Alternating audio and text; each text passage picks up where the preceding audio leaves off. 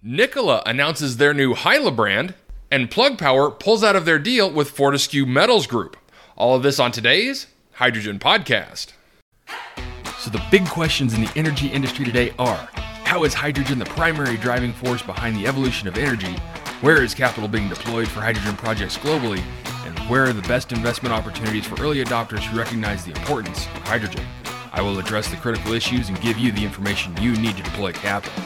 Those are the questions that will unlock the potential of hydrogen, and this podcast will give you the answers. My name is Paul Rodden, and welcome to the Hydrogen Podcast. In a press release on January 25th, Nikola highlights its integrated hydrogen solution and introduces new hydrogen energy brand, Hyla. Nikola Corporation, a global leader in zero emission transportation and energy supply infrastructure solutions, announced at a special event on January 25th that it has created a new global brand, Hyla, to encompass the company's energy products for producing, distributing, and dispensing hydrogen to fuel its zero emissions trucks. More than 300 fleet, government, supplier, energy, and media representatives were on site for the announcement at Nikola's U.S. headquarters in Phoenix, which highlighted the progress made by Nikola's energy and truck businesses. And in a quote by Nikola's CEO and president, Michael Lohscheller, Nikola is the only company that is successfully integrating a revolutionary new product, the hydrogen fuel cell truck, and the full hydrogen energy infrastructure supply chain under one roof.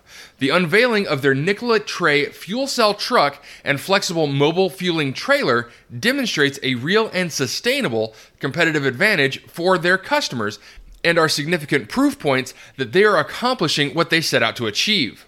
And in a quote from Carey Mendes, president of Nikola Energy, the Hyla brand represents Nikola's hydrogen focused energy business by supporting their fuel cell electric vehicles and those of other OEMs. Hydrogen energy is the catalyst for the Hyla brand and serves as a forward looking solution for their customers to help them achieve their sustainable energy goals and dramatically reduce the overall carbon emissions in the transportation sector. Now, in this press release, they target three specific sectors for the Hyla brand. The first one is hydrogen production. It says under the Hyla brand, Nikola is developing access of up to 300 metric tons per day of hydrogen. This supply is expected to be supported by the previously announced projects referenced here, which include the City of Buckeye, Arizona Production Hub, which is a phased development of up to 150 metric tons per day, Plug Power, which is a multi regional offtake agreement of up to 125 metric tons per day, Terre Haute, Indiana, Wabash Valley Resources of 50 metric tons per day, Crossfield, Alberta TC Energy, which will be 60 metric tons per day, and Clinton County, Pennsylvania, KeyState, 100 metric tons per day. They're also looking at Hyla hydrogen stations. With the intent to have 60 hydrogen stations in place by 2026, the first announced hydrogen stations will be in California, in Colton, Ontario, and a location servicing the port of Long Beach. California is a launch market for Nikola, and these stations intend to support key customers to help advance the state's effort to decarbonize the transport sector. And lastly, they talk about the Hyla Flexible Mobile Fueler. The Hyla Flexible Mobile Fueler solution is an integral part of Nikola's flexible customer service in its early years by distributing hydrogen to its fuel cell EV customers at locations which meet their needs. The mobile fueler cools and compresses hydrogen to rapidly fill 700 bar FCEV heavy duty trucks, coupled with a hydrogen tube trailer with a capacity of 960 kilograms. The mobile fueler can refuel customer trucks back to back. The Mobile Fueler program includes its own mobile fuelers as well as a number of third party mobile fuelers, which will provide Nikola customers with a variety of flexible fueling options. The first mobile fueler has completed commissioning and testing and will be released for market operation. Nikola has additional hydrogen mobile fuelers being commissioned in Q1 of 2023. Okay, so some interesting news that I really didn't expect from Nikola, but I'm not surprised that they did it. And that is becoming more of a vertically integrated hydrogen solution provider. And one of the things I find most interesting is this Hyla flexible mobile fueler. I've mentioned a couple of times in the past of some other companies developing a similar solution, but it sounds like Hyla may have the first mobile hydrogen fueler in operation. And on a side note surrounding this news, Nikola's stock spiked 8% and continued to stay at that level for the rest of the week. Next, in some rather surprising bit of news, in an article from Reuters.com, Sonali Paul writes Plug Power scraps electrolyzer plant partnership with Fortescue. Plug Power has walked away from building an electrolyzer manufacturing plant in Australia with Fortescue Metals Group as the economics did not work. This, according to Plug Power Chief Executive Officer Andrew Marsh on Thursday, January 27th. The project, announced in October of 2021, is a key plank for Fortescue's ambition to become a major green energy company through its Fortescue Future Industries FFI arm and produce 15 million tons a year of green hydrogen by 2030.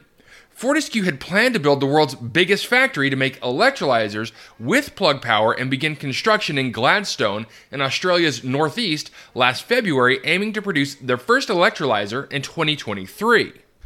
In a business update on Thursday, Plug Power CEO Marsh said the plant deal with Fortescue was off. He said, one, we decided that we didn't want to build a factory with them because we saw the economics, we could do better.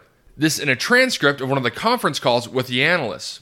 And while Fortescue never announced that the Plug Power partnership had collapsed, on a quarterly call on Friday, FFI CEO Mark Hutchinson confirmed the company would be going ahead with the project using its own technology.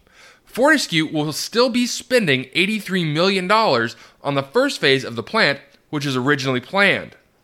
Hutchinson is also quoted as saying, We always expected to cover the whole cost. Fortescue wants to use its own electrolyzer technology instead of Plug Power's technology, although it will buy electrolyzers from the US company for some of its hydrogen projects, Fortescue founder and executive chairman Andrew Forrest said.